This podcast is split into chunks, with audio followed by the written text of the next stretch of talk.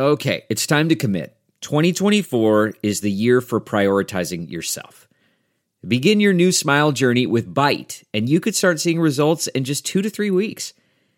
Just order your at home impression kit today for only $14.95 at Byte.com. Byte clear liners are doctor directed and delivered to your door. Treatment costs thousands less than braces, plus, they offer financing options, accept eligible insurance, and you could pay with your HSA, FSA. Get 80% off your impression kit when you use code WONDERY at Byte.com. That's B-Y-T-E dot com. Start your confidence journey today with Byte.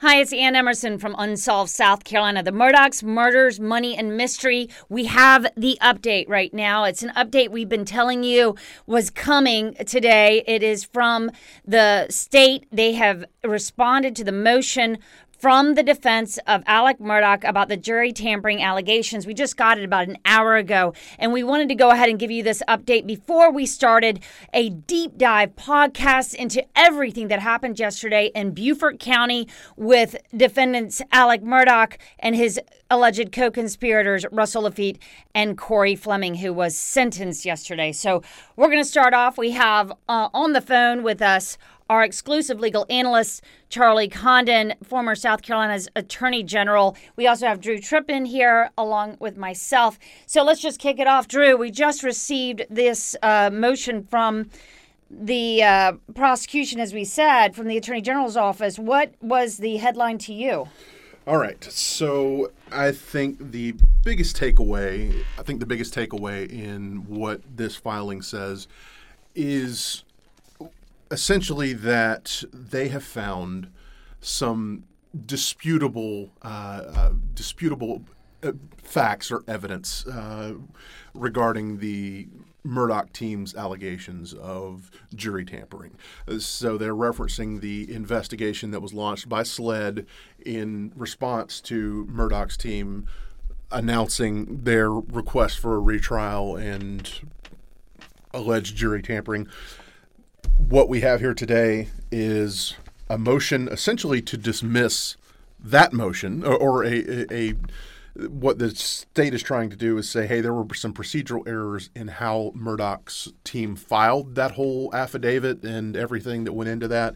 And they said, listen, we will concede. I, I think that's very much uh, what's happening in this filing by the state and the attorney general's office, they're conceding there are some issues that they feel are worthy of a hearing based on what Murdaugh's team put out there and the affidavits they got from the jurors. They're conceding there might be room for a hearing here. However, they say it's a non starter because the actual filing itself by Murdaugh's team was deficient. It didn't meet some standards, procedural standards with within the scope of the state law, state precedent on what boxes they needed to check to actually file a motion like this. And we'll have Charlie kind of elaborate on yeah. that. So, Charlie, um, talk to me about what you read. We sent, we immediately sent this response over to you, and you've had a chance to look at it now. What did you? What is your big takeaway? Because this is um, asking for ten days, right, for the um, defense to come back with also an affidavit from Alec Murdaugh.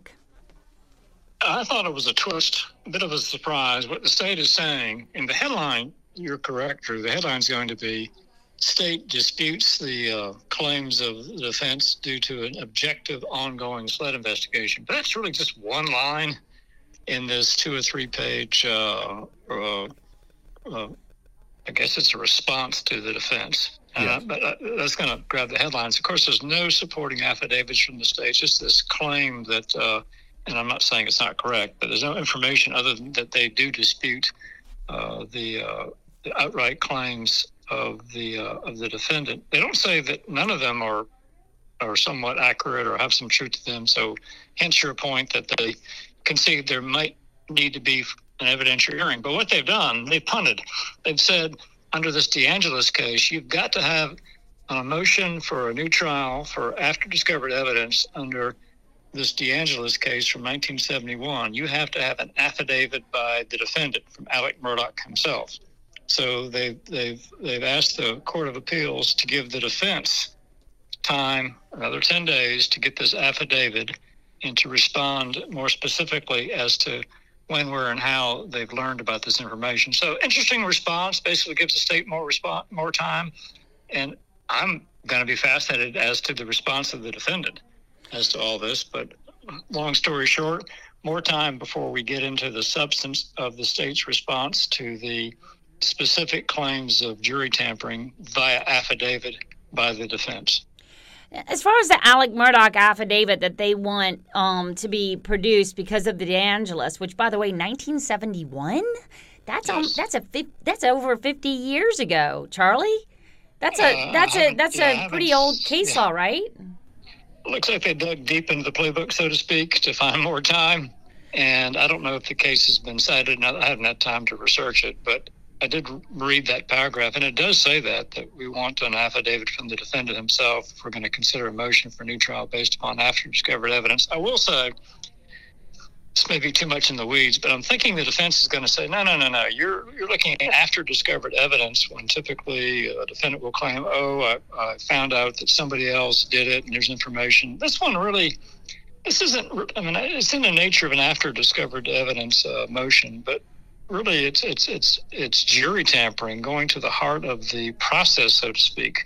So I don't know if the defense is going to try and make that distinction early on, but regardless, there's another ten days before anything really comes up from the defense. They're saying, and so that I'm assuming the Court of Appeals may give the state time to respond to that. So we've got a bit of a delay here, and of course, the Court of Appeals is free to say at this point what they want, and they say, well, that's your response, we think the affidavit requirement is is uh, based upon this old case is not required, or we're going to make some other decision. But my suspicions are they're going to let this kind of sort out between the two parties and see how it all shakes out with an affidavit, which again, I think from the defendant would be relatively easy to procure, but the state is, is insisting upon that uh, being done.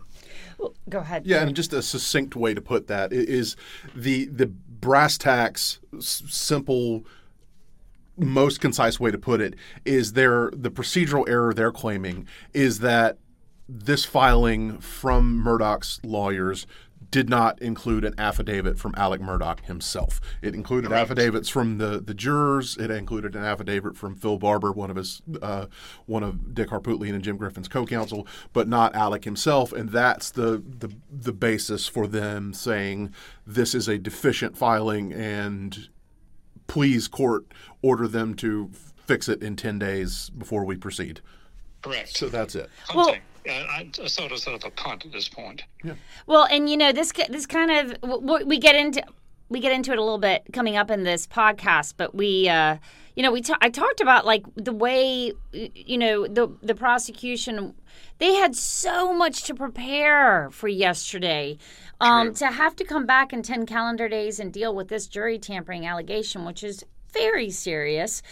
It helps to be able to say, hey, we got a SLED investigation going on. It kind of, the narrative of, of this is actually, um, this makes a lot of sense from just a logistical standpoint, doesn't it?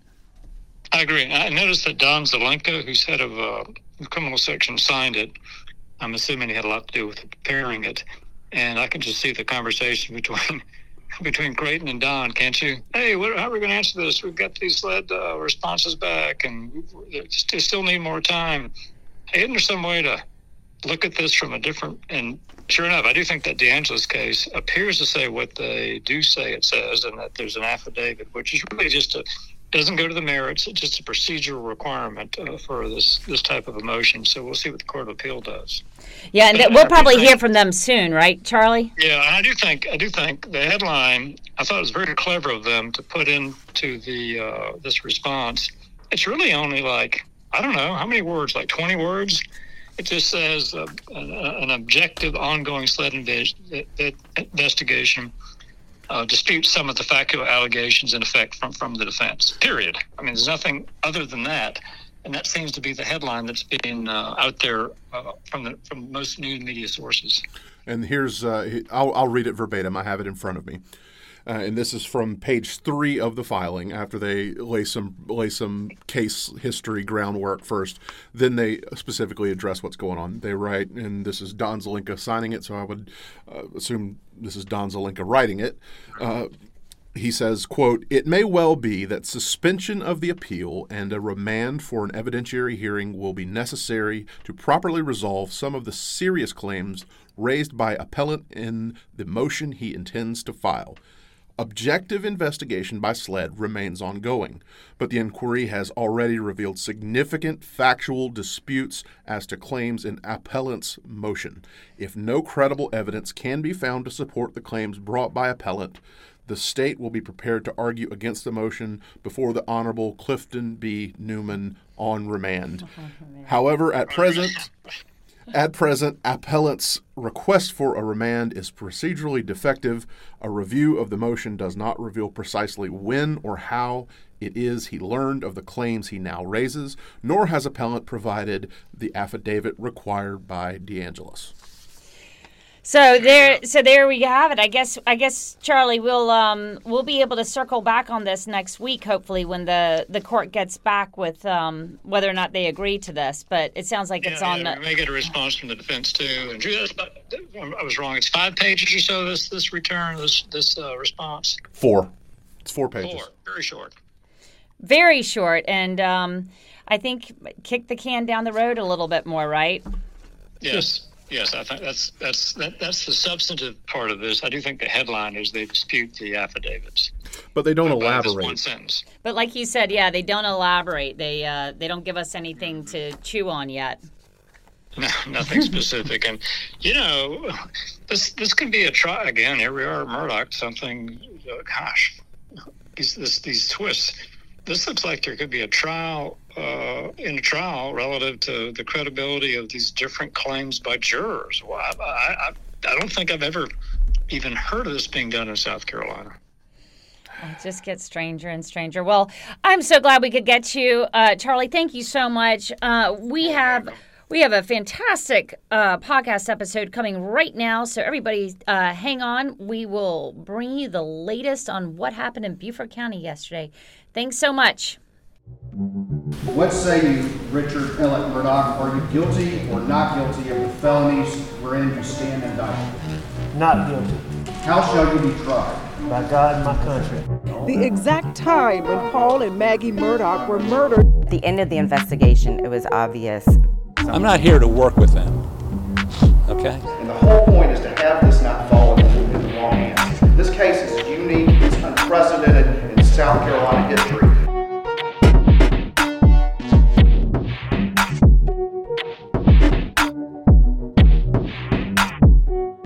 Welcome to Unsolved South Carolina, the Murdaughs, Murders, Money, and Mystery. I am joined with our executive producer, Drew Tripp, over here.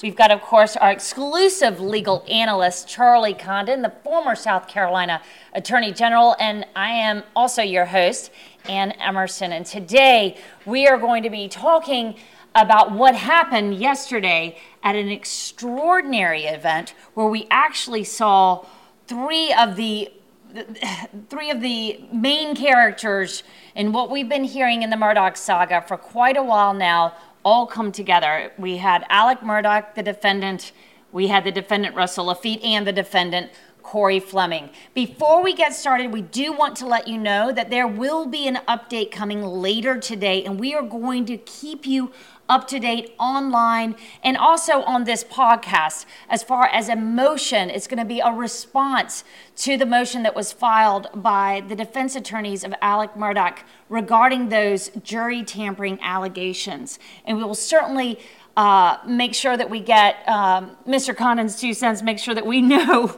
exactly what you think about this motion the response to the motion later today as well. And hopefully, Drew and I will be able to keep you up to speed as well. So stay with us on social media, on our Twitter, on our Facebook, online, and on this podcast because this response is obviously going to be very important as far as how the state is going to handle what happens next in the jury tampering allegations of the double murder trial.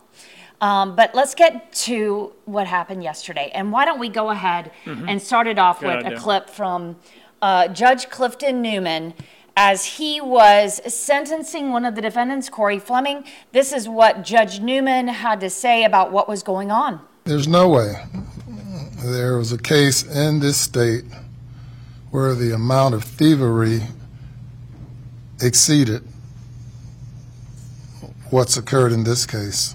I think one of the things that Judge Newman said was unprecedented in the state of South Carolina that we have never seen this level of thievery and misconduct by lawyers. What was your takeaway from what Judge Newman had to say about sentencing Cory Fleming? Well, I don't know where to start other than to say that Judge Newman fan club, I just thought that he was just terrific in his reasoning for the 20 year sentence. He did talk about the severity here, and I don't think I've ever seen in state court, much less any court, the complete rendition of factual material during a guilty plea as Creighton Waters uh, related. It was unbelievable. It went on for what, two, three hours? Yes. An absolute, just rock solid, blow by blow, succinct, easy to follow, and f- staying true to a theme. He kept coming back around, kept coming back around. He had his main points that he was hitting, and he kept the story, he kept the narrative tied together, and brought it all home and made it so easy a child could understand it, and pointed out that his main thesis again Cory Fleming was not a victim. Cory Fleming was not duped by Alex Murdaugh. Cory Fleming was intimately involved in the conspiracy. Yeah. Drew, take us through, uh, give us a nice little brief synopsis of, of Cory Fleming, what, what he was facing yesterday. Now, defendant Cory Fleming obviously is one of the co conspirators of Alec Murdaugh. Um, two of his co conspirators were there, so Russell Laffitte and Cory Fleming both had separate hearings going on. But this was a sentencing hearing for the state crimes, right? So, so where were we with the Cory Fleming sort of part of this story when we went into that courtroom yesterday? Right. So Fleming earlier this month, late last month, the the, the days the days and hours are running together. But Cory Fleming, as you all know, and as we've covered, Cory Fleming pleaded guilty. Uh, to his state grand jury indictments on charges of breach of trust, fraud. Uh, he was charged with making false statements, insurance fraud. Uh, he was also charged with money laundering and computer crimes, uh, fancy ways of saying, uh, again, just money laundering and fraud and wire fraud, uh, those those types of crime. It, it gets a little more technical than that. He pleaded guilty to all 22 charges that he was facing from the state grand jury. And yesterday was his sentencing hearing. Now, on top of that, Fleming last month also pleaded guilty. Actually, he this was earlier this summer that he pleaded guilty. He entered a guilty plea with the federal government, the U.S. Attorney's Office, to a single count of conspiracy uh, and that was related to the same charges, substantially the same charges, which is what we're seeing with all the financial crimes in both the state and federal venues. They're essentially the same crimes. They're just two sovereigns. Yeah, and I, yeah, I, I tell you what was to me was just highly unusual about this is that in fact that you do, did have two separate sovereigns. You know, this isn't the Dylann Roof case. This is a financial crimes case. So you had the federal government prosecuting along with the state government. And it was clear to me yesterday, the theme from Creighton Waters and really from Judge Newman mm-hmm. was this was a state problem and we're going to issue out a state punishment. And he did say expressly he wasn't going to defer to federal court, which I think is perfectly proper and uh, the right thing for him to say. But I was just really impressed that he said it and uh, laid it all out there that apparently Judge Gergel was recommending that the Judge Newman follow his sentence and not exceed it. And Judge Newman said, uh, I have a lot of respect for Judge Gergel, but I have a job here to do. I'm a state court judge. These are state court crimes, a 20 year sentence. I'm here not for leniency, I'm here for justice tempered with mercy. Very impressive. Yeah, and it was also, uh, yesterday was a stark contrast to what we saw, as was the actual plea hearing earlier this month uh, for Cory Fleming in state court. It was a stark contrast to what we'd seen in federal court, where the U.S. Attorney's Office, the prosecutors there, were very. I'm searching for the right word. The one that comes immediately to mind is uh, they, they were giving credit. They were giving credit to Cory Fleming for cooperating, mm, uh, coming forward. Yeah, to, for stepping up, for being forthright with them, and helping in their investigation into Russell Laffitte, Alec Murdaugh j- essentially being the one to take responsibility and help the government make its case. Did he testify in the Laffitte trial? He did not. Yeah, no, I'm so kind of a bit puzzled about the cooperation in terms of the state or federal government doing it because we I sat there and Alec Murdaugh under oath uh, admitted to all the financial crimes. Yeah. So it, one of the easier prosecutions I think they're gonna, ever going to have uh, from the state of South Carolina, I believe. We'll see how that goes out and, uh, with the upcoming trial, November was it 27th for Alec Murdaugh? November 27th was Mhm. Satterfield trial, exactly. I Mhm. mean, that was one of, the, one of the things that came out yesterday was Alec Murdaugh. Um, it was a busy day. It was a really big, busy day. Mhm. And one of the things that was going on that um, that Charlie's mentioning, of course, is that Alec Murdaugh has now got a, a trial date set for for his participation with his co-conspirator Cory Fleming, who just uh, went down for 20 years for for all of this. Um, and so this is. Uh, he will be in November 27th. I got a lot of questions about that. Too. Yeah, I'll be sure. honest with you, like why this is why this is going to go to trial, if this is going to go to trial. But I do I have, have the answer to that, by oh, the way. Oh, you do. I do. Oh, okay. You want to hear the answer? It's uh, Dick mentioned it. Dick, the defense attorney Harpootlian mentioned it in court. They would love to plead guilty all at one time to all the financial crimes in state court. What that would mean is that the life without parole is off the table. So what you have to do to get a life without parole for the breach of trust crimes, one after the other. So if they would agree to plead one day to one, the next day to the other, and another day to the third, or at the same plea hearing, consider them separate crimes, he gets life without parole. So they're putting the state to the to, to, to their work to get the life without parole because they're not agreeing to that. They would uh, plead to, as I said, all together with not the life without parole possibility. But the state is saying we'll put the time and money into it. Look, see you in court, and the first court date is November 27th. And I think the only real issue there, as they brought up, would be jury selection. Once you get past the jury selection, I do think the state's presentation will be brief and short and powerful. Charlie, that's a callback to our conversation with the uh, state grand jury team with the Attorney General's office all the way back in March Mhm. of this Mhm. year Mhm. when they, they foreshadowed that. The, Mhm. Alan Wool, they didn't foreshadow it, they said directly that they're going after it. They told, that was in response to your Right. question, they want the three strikes. They Mhm. want those, they want to make sure Alec Murdaugh never gets out of prison. And to their credit, with the jury tampering allegations, we don't know what's going to happen with those, that as an insurance policy, it may well make some sense to do that. Yeah, they may have to deal with a, another a retrial on the murder, but we are waiting to see what happens with that with Mhm. this evidentiary hearing. So Have- uh, what we were ta- what we were talking about before, Ann, and I think a good segue, uh, mentioning Cory Fleming in federal court, they were there showing their gratitude for him in helping in their investigation and cooperating and uh, owning up to his mistakes. And Judge New, uh, excuse me, Judge Gergel in the federal court even said when he sentenced Fleming to 46 months, that's three years, 10 months in federal prison, that he was concerned about overpunishment for Cory Fleming, and he said that he would personally write a letter to Judge Newman for uh, with his thoughts uh, about overpunishment. Then we get into that plea hearing, or yeah, the pleading hearing earlier this month in state court, and again yesterday, and the stark contrast between Creighton Waters' position and the state's position and the federal government's position.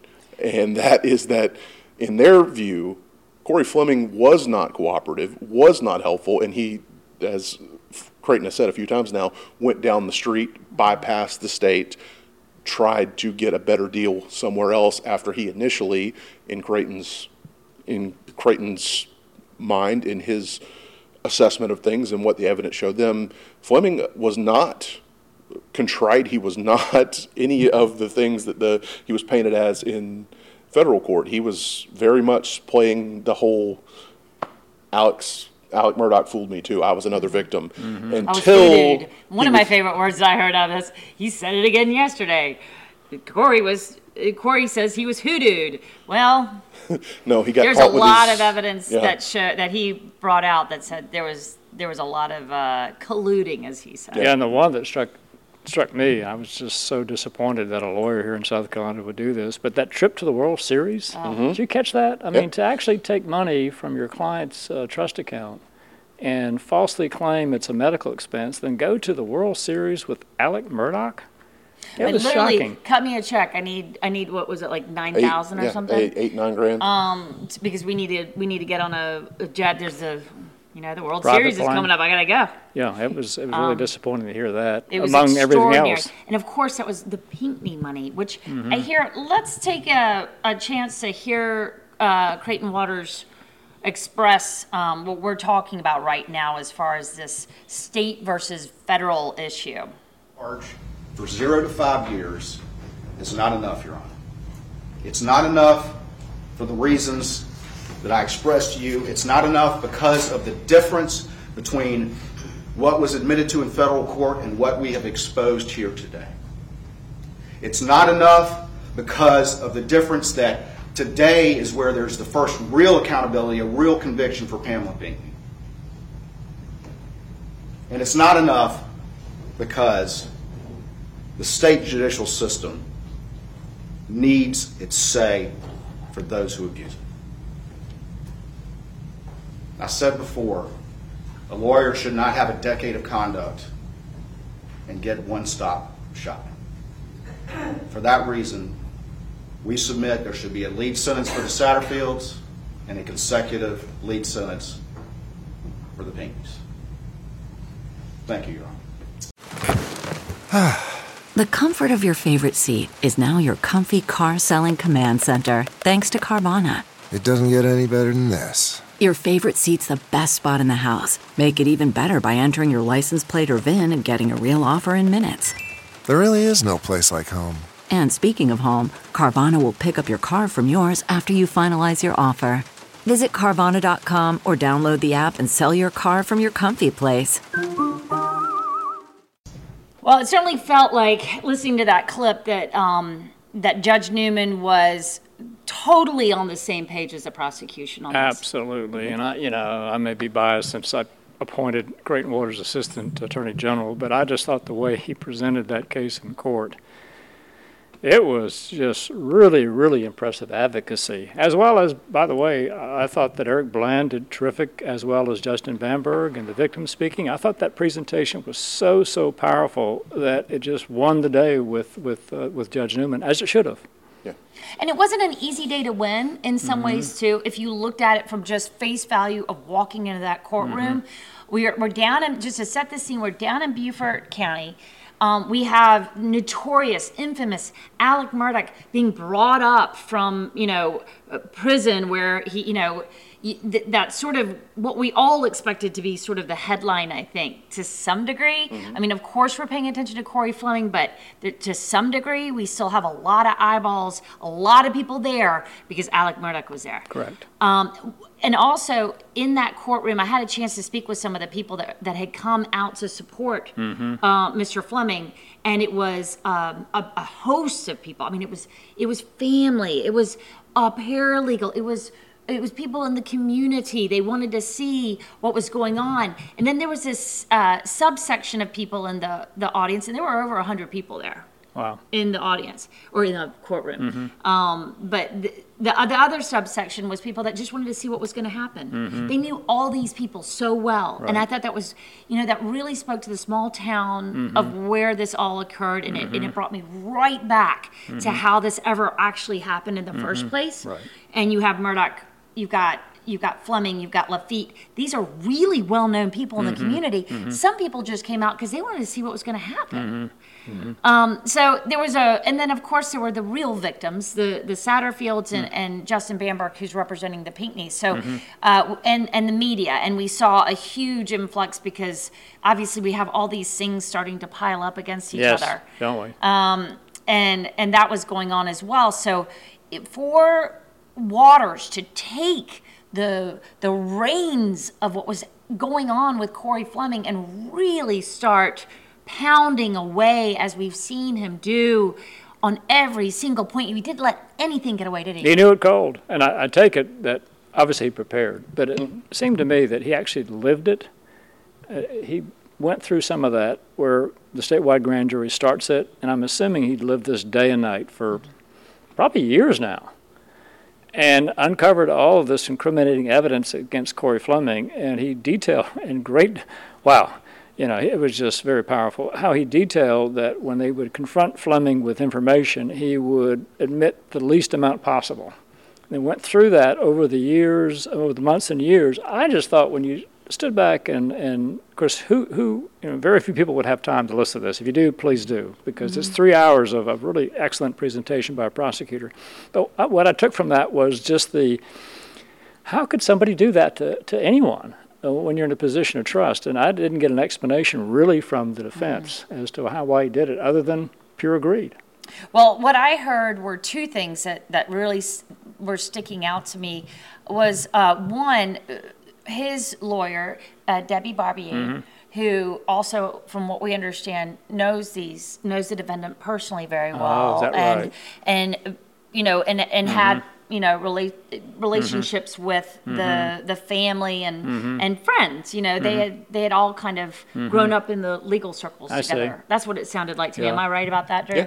Mm-hmm. so you know she said that when he first heard about what had happened with the satterfield money she had made a comment in the courtroom that uh, he was appalled like oh my you know made was like oh my gosh that's the satterfield money that's millions of dollars and that he was he was uh, truly surprised ah. that the money had been coming. Ah. All this money had been I coming see. out of it. So there was a real sense from his supporters in the room that he was was duped. Duped. He was gullible. He had trusted Alec. Alec had done enough shell game switching around that he had maybe gotten lost in the process.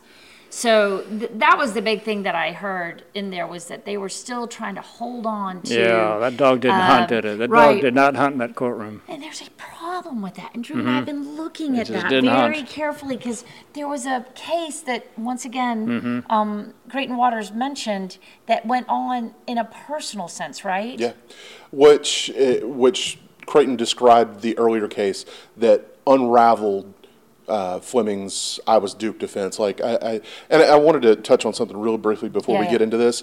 The and Charlie, you touched on this, but the point that Creighton made about admitting to the him admitting to the least amount possible. The way Creighton phrased that was really interesting in the thought experiment he put on the judge and the courtroom to ask them to put put their thinking caps on.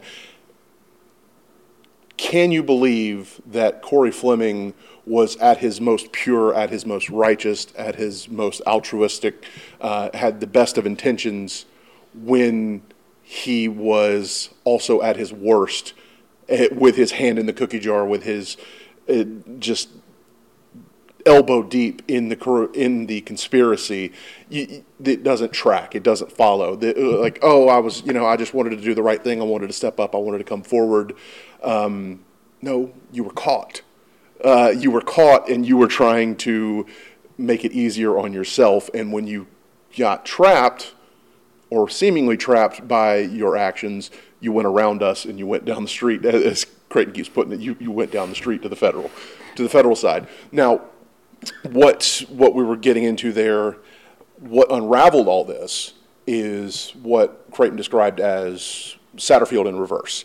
So the Satterfield case, notoriously, it's Alec Murdaugh sues himself, and he he's really doing all the legal work. He's pulling all the strings, even though he's the quote defendant in the case.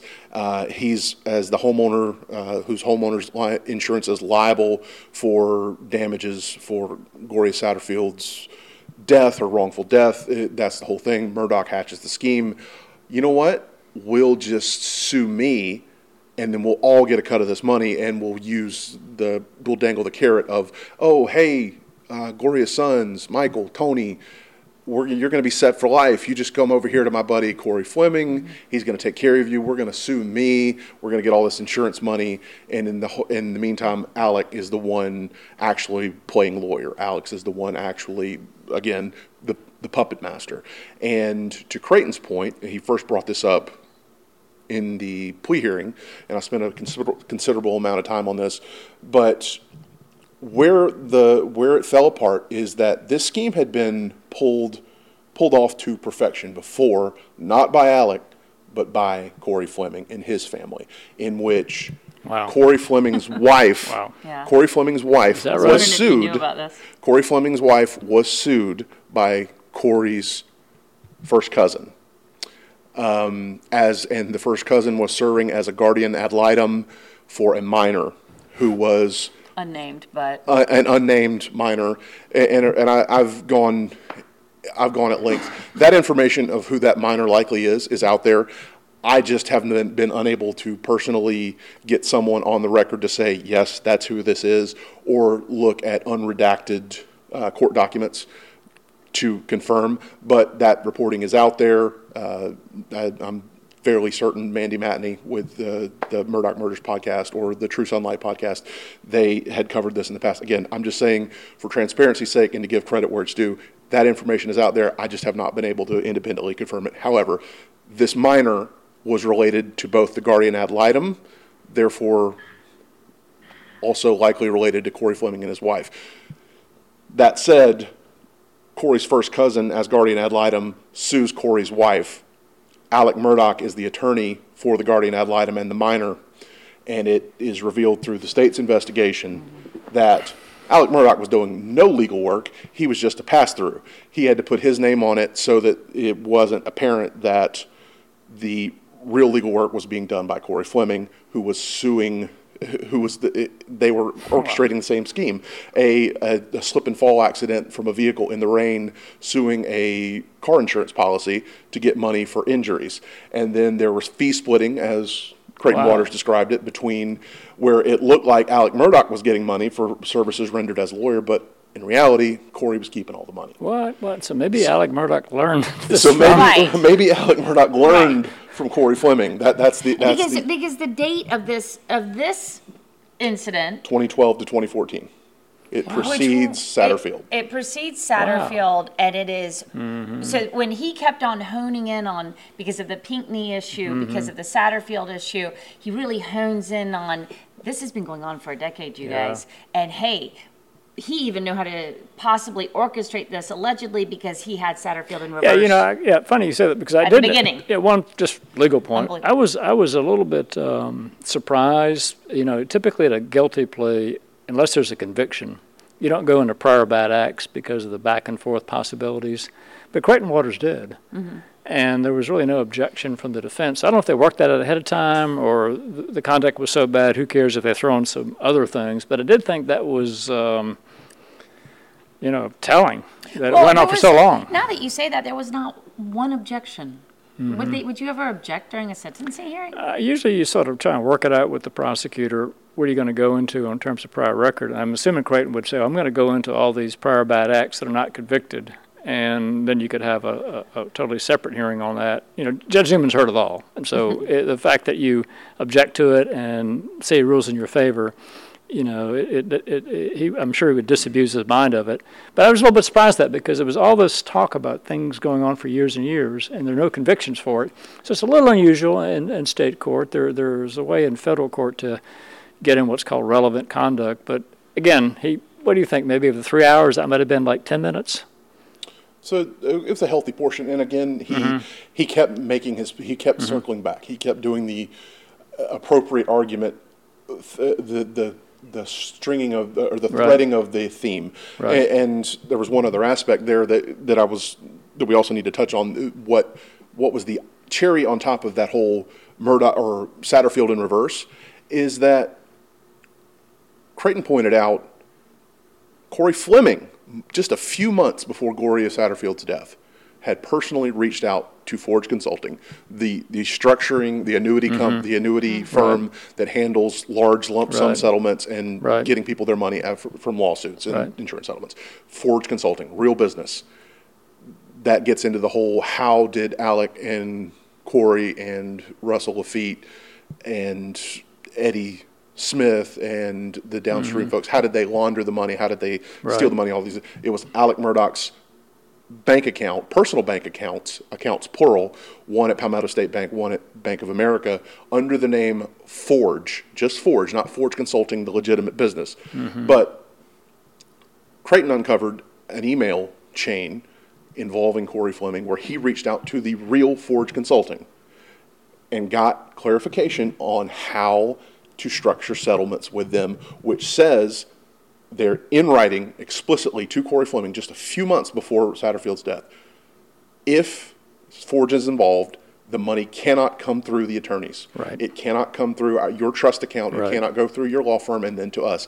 It has to come directly from Right. the insurer, the Yeah. insurance company, to our accounts, and then we divvy the money according to these according to the settlement agreements. And that's where that's where they proved that Fleming had Had knowledge. knowingly Right. uh, Criminal been- knowledge, yeah. knowingly gone around Yeah. what he knew to be the actual rules and had affected it because they pointed to a further email where the lawyer for Nautilus Insurance is asking Cory, "Hey, how do you want me to handle this money? How do you want us to handle this check?" Talking And about the millions of dollars. Yes, dollars. millions of The dollars. Four million, wasn't it? Four point three. And and Cory tells him, uh, "Standard check.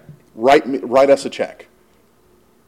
Knowing full well that he can't receive the money and then structure it, and then he wants to claim that, "Oh, I didn't know." That when I was writing those checks to Mm-hmm. Forge, not Forge Consulting, that when I was writing those checks to Forge, I didn't know that Alec was stealing all that money.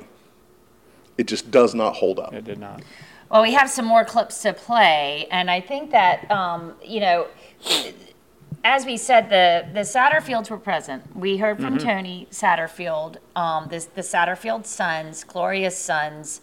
Um, both of the sons were there, Brian Harriott and Tony Satterfield. They talked, their lawyers talked, and you know, you had you had said um, some of the the lawyering once again that we saw yesterday was pretty was pretty strong. I was just wowed by the presentation. You had, after listening to Creighton Waters go through these horrible uh, crimes by the defendant, then you had Eric Bland representing the um, the Satterfields uh, after they spoke. I just thought the way he presented that, the um, again, just just it was just so powerful. And then Justin Bamberg, uh, one thing that stood out for me with Justin speaking was how he talked about, you know, in my part of the world, uh, my geography, you know, some people might say 8,000 or 9,000 isn't much, but the minimum wage is 15,000 something. And so you've got to work half a year to get that money, and that's that's before taxes. And I, I just thought the way he expressed things, it just brought home the. It was heartbreaking. What do you think the motive? I still can't wrap my head around why someone would do this. Did, did he need the money, or was it just greed, or what was going on there? Uh, I, I think it was much like what we saw eh, with with Alec Murdaugh. Is he got upside down? Mhm. Uh, according to according to Creighton, Cory owed money on taxes. He owed money on mortgages. Is that he was- right? eh, he just got behind, and he took the easy way out. That's I wonder why that didn't come up in court. I'm not saying that would excuse it, but it would, would, would, would somehow explain the or, horrible. give, or any kind of like sympathy whatsoever for the You're right, defendant yeah. anything like i mean at least you know alec murdaugh was like going for the whole i had a drug addiction i was trying to fight this Right. i mean nothing like we didn't hear anything and and and you have to say like we do know that the things that the state did say in on fleming's behalf you know yes he only gave as much as you know a Mhm. little bit here and there he was not a victim but he did get the money back to him. He was the first one to get the money back to him. And there was also this uh, guilty plea that has put him behind bars for 20 years, Right. two decades. He's going to be an old man when he gets through all of this. Well, he'll probably, I would, I mean, I'm thinking 85% of the, so how old is he now? He's, yeah, I think he's like 54. Oh, yeah, he will be. Yeah, I mean, I, I think he, if I he- think he, he's got to be somewhere around there. Sorry if I'm, Yeah. I'm getting it off a little Yeah. bit, but he's, he's in, yeah. Yeah, he'll, he'll, I did, I I did think notice. he's, he's like right there. He's around 53, 54 Yeah. years old. I mean, the way they've they've structured this, it sounds like there's a lot of time that he's going to have to. I think he will, Do. uh, you know. um, uh, I want to play this real quick. This uh, Eric Bland. I've got Eric Bland and Mhm. Bamberg here. Yeah. Maybe we'll yeah. just play them back to back. Yes. Yeah, they're great. Um, these are, of course, Eric Bland's lawyer for the Satterfields, and Justin Bamberg is representing the Pinckney family. This whole Murdaugh, Fleming, Laffitte debacle has stained our state. And I'm going to leave with saying one thing. The hand of one is the hand of all. And Mr. Fleming is pleading guilty to every single charge, which means every single element of every single crime and every single fact that Mr. Waters has announced form the basis of those. So I ask you to do your, your duty, to look at this as these are state court independent charges, not to look at, well, he's been sentenced in federal court, so that kind of takes care of it. These are claims that our citizens, the state of South Carolina, brought through a grand jury, advanced with our dollars through the South Carolina Attorney General. And I'm confident that the end, at the end, you will give that proportionate, just sentence that deals with um, retribution to punish Mr. Fleming appropriately, but not overly so. Deterrence to tell me and every other lawyer you cannot steal from your clients. Your duties are to your clients, not to yourself. Thank you. Everyone believes that Mr. Fleming regrets everything that he did, not just to them, but to the Satterfield family over a decade later. Nobody doubts that he regrets it. It's hard to not regret your decisions when you're sitting there. I think everybody regrets that except complete sociopaths. We do not believe that he is remorseful for what he did. You know what broke my heart? I just have to say that when he said he was, um, Justin Bamberg said, you know, what, what, what broke his heart about this whole story too was that if, if Cory Fleming needed the money so bad, Mhm. if he had gone to Miss Pinckney, if he had gone to Miss P and said, Miss P, I need some money, she would have given it to him in a heartbeat. Wow. And I think everybody kind of Wow. heard him say that and kind of just took it in for a minute. This is a woman who just lost her Mhm. her precious son in this horrible Mhm. car accident. Mhm. She's she's still having medical Right. procedures. I don't know if it was related, but she's in the Right. you know getting some medical procedure during this actual sentencing. And you know, it, and it was hard. It was hard to uh, imagine the the grief Mhm. that these families have felt. Mm-hmm. And to your point, Charlie, uh, with Justin, he has a Justin has a mastery of relatability. Um, like you said, with it, bringing it home, drawing that perfect analogy of what what eight thousand dollars means to a woman from Allendale, South Carolina, who makes a minimum wage job, earns a minimum wage salary. Um, he's he's very much in his element, whether you see him on the uh, state house floor or in a courtroom. That way, the ability to make it again relatable, cut to the chase, and put it in terms that anyone can understand.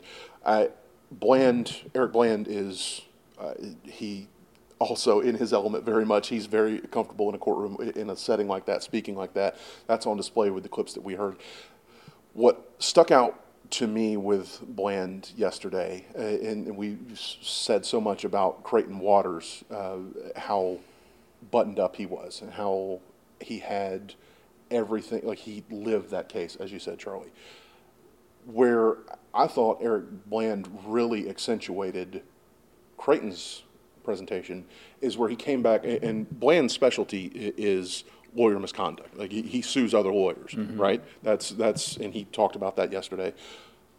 Bland came back and he really sprinkled on the salt and pepper with the missable details, Mhm. the little things that had to happen I agree. for the bigger crime. The mechanics of it, Yes, yes. Uh, like this wasn't filed. This piece of paper doesn't exist.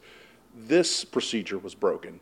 All the little things leading up to that just drive home the point. This was not an accident. This was willing misconduct. This was willing participation in a criminal conspiracy, and that that was the big take home take home for me with those two, uh, Justin Bamberg and Eric Bland. That's a great point. All of the little things, Mhm. right? And and that's the thing. that- That is what um, we were, we really saw on display was the kind of legal work that was going on that was so methodical that you just, it was like they were just wrapping that rope. Every single strand was getting tighter and tighter, and it was getting to the point where it was unbreakable.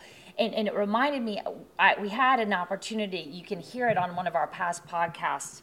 We, we talked to a, um, a gentleman named Frank Worrell who uh, specializes in forensic financial Mhm. accounting Mhm. and has worked with federal agencies to uncover schemes, Ponzi schemes, Mhm. that sort of thing.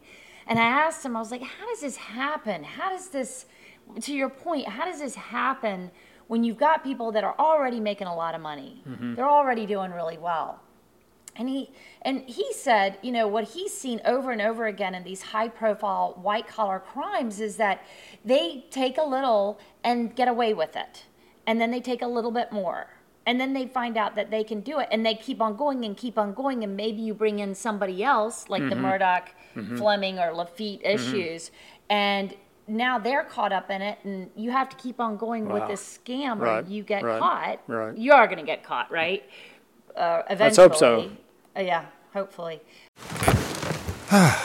The comfort of your favorite seat is now your comfy car selling command center, thanks to Carvana. It doesn't get any better than this. Your favorite seat's the best spot in the house. Make it even better by entering your license plate or VIN and getting a real offer in minutes.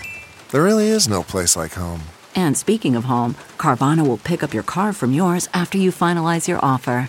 Visit Carvana.com or download the app and sell your car from your comfy place. But yeah, I thought that I thought that was an interesting way to look at it. Is that it's a Mhm. slippery slope. Mhm. It starts with a little bit of money, then goes. Uh, that seemed Yeah. to be the case with him in a You way, get a because he talked taste about it, you get a the. Uh, addicted to it, maybe. but what uh, you know, to me, what shocked me too was the vulnerability of his clients. I mean, these were people that, wow. I mean, how could you take advantage of the Satterfield uh, children? The, they're adults now, and then Mrs. P, as she's described, he, and he knew her, right? He really knew her. Had visited her a number of times. I thought Justin went into that quite effectively too, and so the how how callous all this was, this behavior. It wasn't just really financial. It really just really hurt people. Uh, the person he knew in particular. It was just really uh, shocking to hear, and hence the the 20 year sentence. And uh, to expound on what Anne said a moment ago about how, as the as the afternoon went and Creighton's presentation got more and more in depth, how tight that, how tight it got, how the, the True.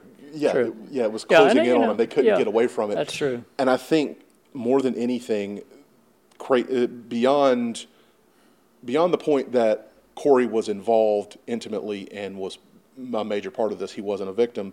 Beyond that, that what Anne was saying speaks to why they went so hard after Cory Fleming in state court because this was a representation of the state's work. And again, we're going back to the point Right. and re- repeating what Creighton said about going around us and going down the street to the feds.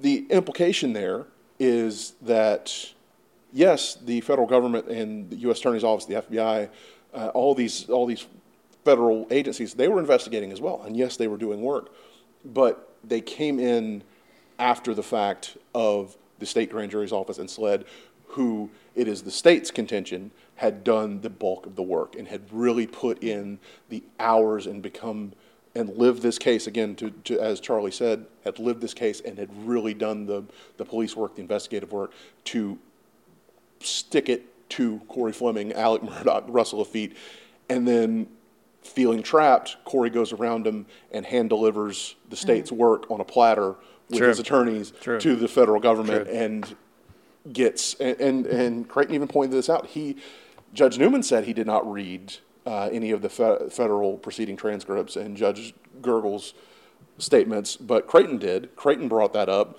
because one of the points that uh, Laf- Laffitte's, um, excuse me, one of the points Fleming's attorney Debbie Barbier said, what she kept making is uh, he didn't take any deals, he had no guarantees. This was him just coming in here and throwing himself at the court's mercy and trusting that the legal system that he loved and worked in for so many years was going to treat him fairly and justly in in in recognition of in recognition of that and Creighton came with the receipts, as they say. He pulled out that transcript and he said, right here, Judge Gergel even notes that yes, in a way, you did get a deal to go to the feds, to go to the Well- U.S. Attorney's Office, because they only charged you with one crime, one count of conspiracy, and you got three years and 10 months in prison for Right, it. Right, and the max sentence was ten was five. Yeah, so they went from twenty to five. So the most exposure was five, and yeah.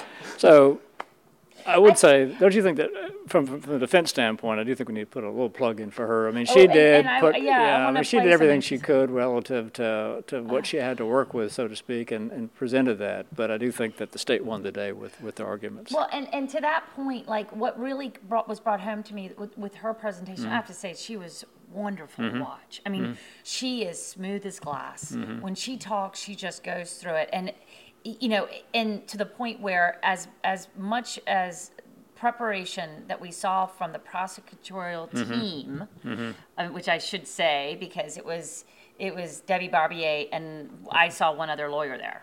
I know that the AG's office is Mhm. stacked full, and because with good reason they had a major Right. case to prosecute. Mhm.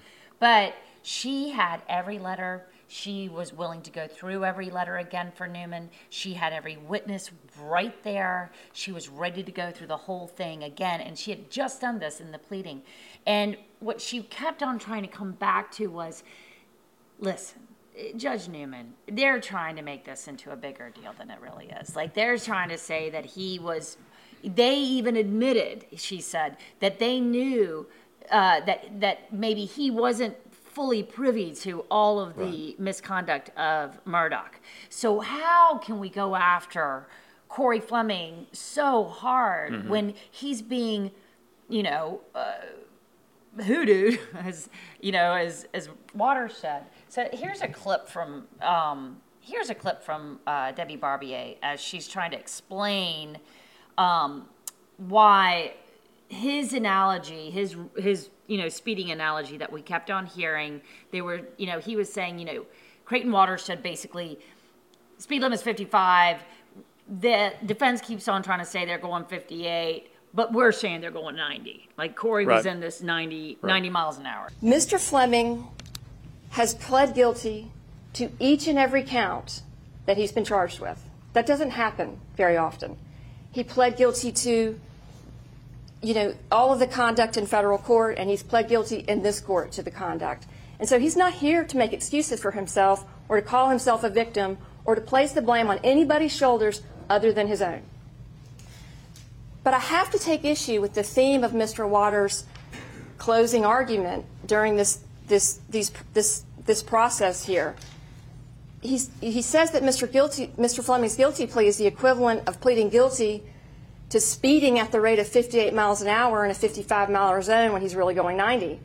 And I have to say, with all due respect, this analogy is a gross mischaracterization of Mr. Fleming's guilty plea and the illegal conduct that he has fully acknowledged. He has he's pled guilty to each and every count in state and federal court, and that's a total of 24 felony counts. And that's hardly a speeding ticket. And he has not run away from his guilt in this case, not in any way whatsoever. He has, um, as Mr. Waters would have you believe, he, he's not run away. He has confronted his actions. He has stepped up to the plate. He has fully acknowledged that he was wrong, that he committed illegal acts, and that he is guilty. Right. She may have misspoke, though, because I do think the count in federal court was dismissed, right, Yeah. the 20-year count. But uh, uh, she may file a motion for reconsideration on this. I don't think it'll be successful, but I think when you step back from the whole thing, I think Judge Newman referenced this. You're uh, otherwise a, a genuine, nice human being or have these goodness, goodness Quality to you, human. quality to you. But I'm here to punish you for what you did do, and it's. Didn't he say it was the worst crime by an attorney in the history of South Carolina? Unprecedented. Yeah, it We've was. never ever seen anything Mhm. um, that that was this egregious. Mhm. There was never anything this egregious that he could go back to and even relate to. Um, and he and he kept on saying that as Mhm. well when he was when he was sentencing him. You were saying you were noticing Cory Fleming's body language. I thought, you know, I wasn't there in court. I did watch it um, on on my computer. so you I, probably had it better. I was sitting sort of behind I him, just, so I couldn't see him. as yeah, if you, I thought his body when he, language when he first came in was relatively confident, uh, not inappropriate.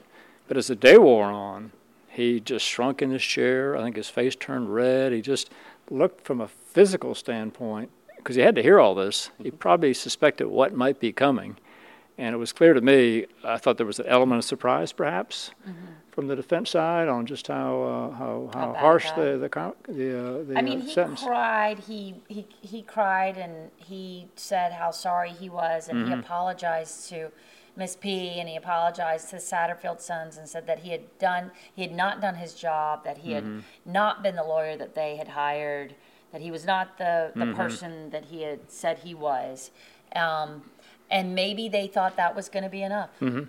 Maybe Mhm. they thought Mhm. an apology, an honest to God apology would be enough, but it wasn't even, uh, Newman wasn't even. No, it didn't get close. And, you know, the state requested really the type of sentence that Judge Newman imposed, which was for each separate uh, family that he stole from to have consecutive lead sentences. And that's exactly what he did. The defense requested Judge Gergel's sentence, in, in effect, that that would be it. And so uh, that's, that was the decision um, with Judge Newman. Well, and it certainly makes you think what's going to happen next. Uh, we've got Russell Laffitte has, um, and I'm going to get to Alec too in a second. I'm not the elephant in the room, man. Um, it's just uh, it's a lot. But uh, Russell Laffitte did show up. I thought this was uh, just a bit of courtroom uh, theater once again. We have Russell Laffitte come uh, sit down. He's in his coat and tie, large man, tall man. How tall is he, Drew? He's taller than me, and I'm Right. six four. Yeah, he's got to be like six six or something. Huge. He's huge. Mhm. So he towers over everybody in the room. It's not like you can ignore that Russell Laffitte's in the room. Right. And he's in his coat and tie. His co-conspirators are in one's in a federal jumpsuit, the other one's in a state jumpsuit. Um, they're not all together. Uh, they did keep them separate, which I thought was interesting. But Russell comes up. Uh, Mark Moore, his attorney, starts you know making noise about, hey, we got to look at this, we got to look Right. at that, um, and everything we do is related to this supervillain, Alec Murdaugh. So Newman goes, fine, let's get Alec Murdaugh in the room and y'all go off to you go off to your corner and we're gonna uh, Newman. It, it was just so interesting. Yeah, he ran a good courtroom. What I liked about what he did was boom, boom, boom. We're scheduling these things. We're going to set dates, and uh, he he he.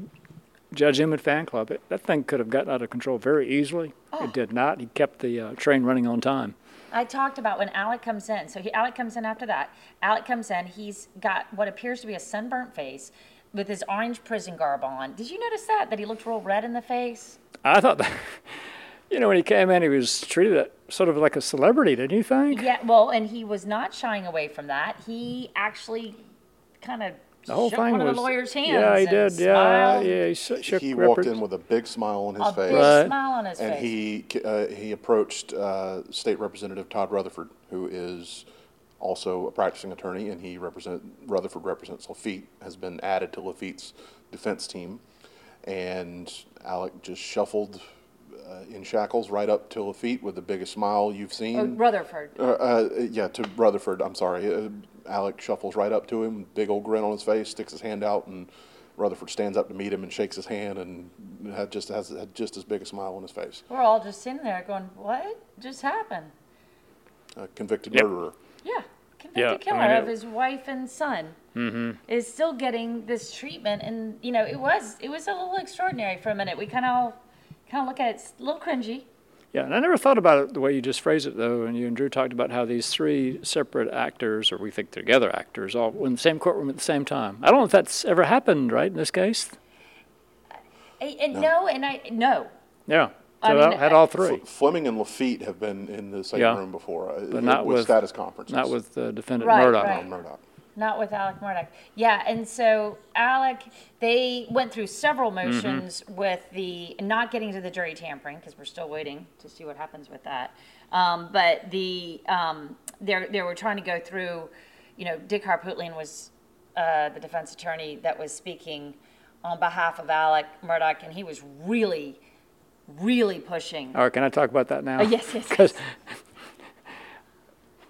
it's one of these courtroom moments, right? You don't ever really see where where uh, uh, defense attorney Harpootlian was just giving Creighton Waters just such a hard time for calling the murder case so quickly and ahead of all the financial crimes. And, and Creighton stands up and points out that defendant Harpootlian, the reason it went first is because he asked for a speedy trial.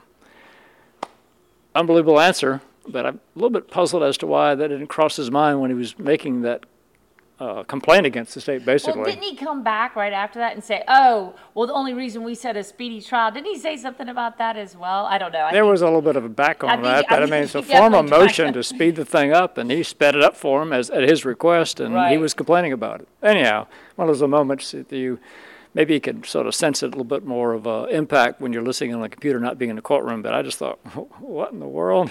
And Creighton was very smooth, just got up and you asked for it.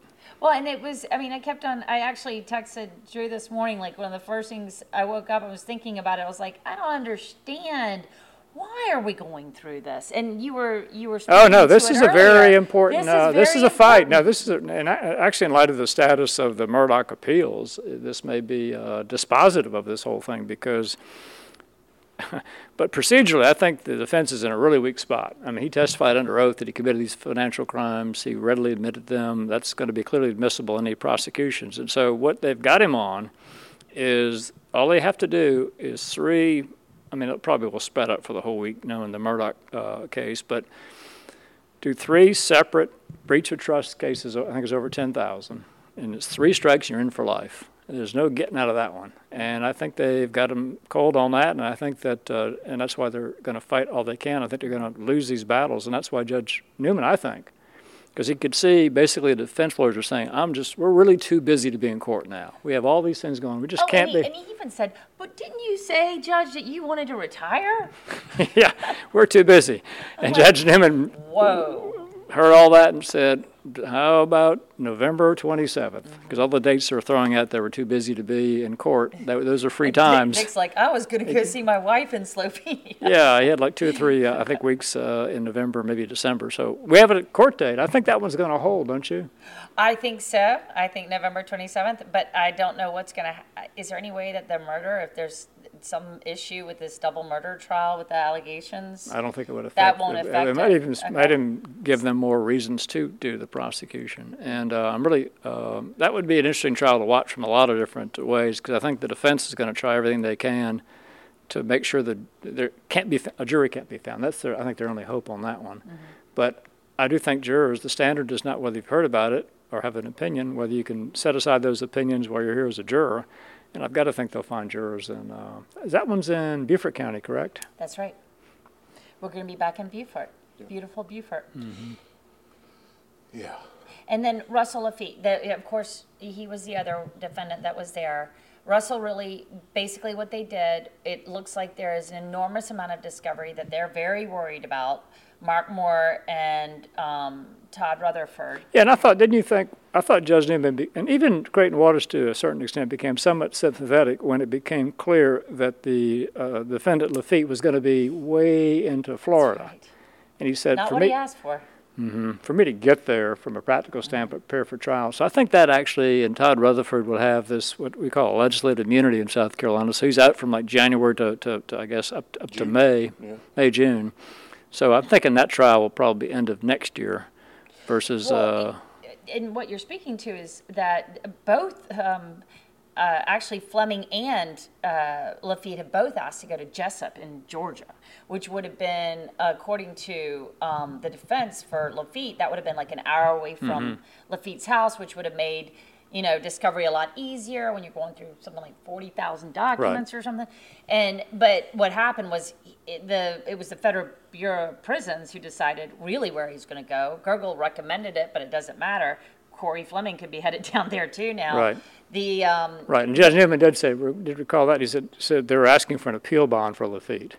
So he That's said, right. I'm going to hold off setting, saying That's right, anything that's until we hear from that. So that should be some more news next couple of days as well, right? Yes. Yes, and well, absolutely, because Laffitte's supposed to report next week Yep. to or, or wherever it is near Orlando, I guess. We have next week in federal court, we have a change of plea hearing on Thursday, September 21st. We have a change of plea hearing for Alec Murdaugh on his federal indictments for the financial crimes, the white collar crimes, money laundering, fraud, uh, all that. Is that right? Does Judge Gergel have that case as well? He does. And the same day as that's going down, Russell Laffitte is currently, as of this moment, scheduled to report to prison at FCI Coleman in outside of Orlando, Florida. and begin his seven-year sentence there. Now, his attorney Mark Moore did say yesterday that they we're still awaiting. What, what's happened is Laffitte appealed his federal conviction on the bank fraud, wire fraud, conspiracy, fraud conspiracy, and then misappropriation of bank funds. His six federal charges that he was convicted on. He's appealed his conviction and sentence, and that has is now pending before the U.S. Fourth Circuit Court of Appeals while that's pending, Laffitte, who has been out on bond, I don't think he spent more than, I don't think he spent a night in jail. Is that he, right? He got booked. Uh, he got booked a long time ago uh, and had, had a mugshot and everything, but he has not spent any time in jail significantly. He's been out on bond the whole thing. Now, with heavy restrictions on travel and things like that would, that you would expect, and he wants to stay out on bond. I see. He's asking, uh, he's made some procedural arguments to be able to stay out uh, stay out on bond during the adjudication of I his see. appeal. And so Cory Fleming, he's not mixed up with Laffitte, is he? Would he testify They- against him? They uh, no, it's interesting. Um, I, they did they do touch Yeah. early on Mhm. in I, I think involving the Pinckney matter. Okay. Uh, the Pinckney and Thomas. uh, I think the Pinckney and Thomas Which is case beyond the statute of limitations in, in federal, court. They, they touch early on there, but for the most part, it, it really is interesting. If you go back and look at the timelines, Mhm. the bulk, uh, it seems, of Alec and Laffitte's right. uh, misdeeds were 2010, 11, 12, 13, I see. 14. Alec and Corey was 2015, 16, 17, 18. Right. So uh, Fleming testifying against Laffitte doesn't work because of the statute of limitations. And testifying in state court, he's only got the goods, so to speak, on Murdaugh, right? Yeah. And I don't think they really need him, although Yeah, they've maybe, all got the goods on Murdaugh. Murdaugh I went think ahead and under oath some- swore they committed these crimes. Yeah, and, Uh, and we have a confession of judgment from Yeah. on the money as yeah, well. so they might have him testify just to add e- extra evidence, but he may be a bit of a dangerous witness. He may not be that cooperative in testifying. Who knows? So that'll be a decision for them to make. Unbelievable day yesterday. Mhm, wasn't it? Uh, unbelievable day, and and you know, it, just when we think we we we've got our arms wrapped around That's these spinning out of control, in my humble opinion. I mean, now Yeah. we've got the jury tampering, we've got all these prosecutions going on, and We've got a lot we'll see the uh, the results of the of the tampering. Let's uh, hope hope that there's a, a really good response by the state and by the clerk of court. And we'll, Yeah, we'll and- revisit that next week. Well, exactly. We will be re- revisiting that, and, and please keep in touch with us here at ABC News 4. Um, we're going to try and keep you up to date, uh, also on Unsolved South Carolina. Uh, what happens later today, because today's the day, 10 calendar days is how long they had to respond. I, I, we, I actually had a chance to ask um, uh, Creighton Waters quickly. And I was in there, so you know, planning purposes. Should we know? He, I mean, he, he kind of looked it around and was like, "Look where I am right now, Anne. Give me a break. I'm just, I've got to get through this, and then we're gonna get this response to the jury tampering allegations." But I did want to say a shout out as well to our chief photog who is behind the camera for this. He also does our music and um, is going to be helping us uh, get all of the sound from this episode to you guys uh, shortly. So thank you, Max. Yay. And we will be back with you next week. It looks like we're going to be needing to be on this, uh, uh, doing updates on this podcast regularly on the Murdaugh front for sure. So thank you so much. Thank you very much, Most uh. Charlie, for being here. Thank you, Drew, for being here. Uh, Pleasure as always. we will stay in touch with you guys. Please stay on our uh, social media because this is a developing story.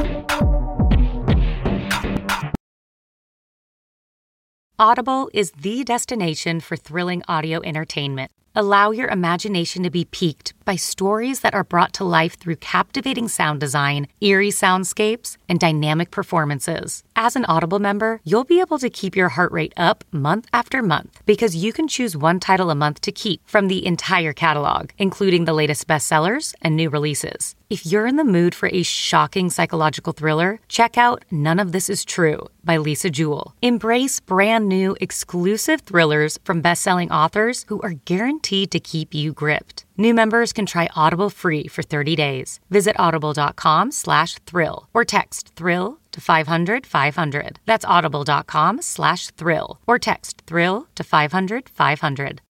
You know how to book flights and hotels. All you're missing is a tool to plan the travel experiences you'll have once you arrive. That's why you need Viator. Book guided tours, activities, excursions, and more in one place to make your trip truly unforgettable. Viator has over 300,000 travel experiences to choose from. Everything from simple tours to extreme adventures and all the niche, interesting stuff in between. So you can plan something that everyone you're traveling with will enjoy. Real traveler reviews give the inside scoop from people who've already been on the experiences you're considering. So you can plan with confidence. Free cancellation helps you plan for the unexpected. And 24 7 customer support means you can travel worry free. Download the Viator app now and use code Viator10 for 10% off your first booking in the app. Find travel experiences for you. Do more with Viator.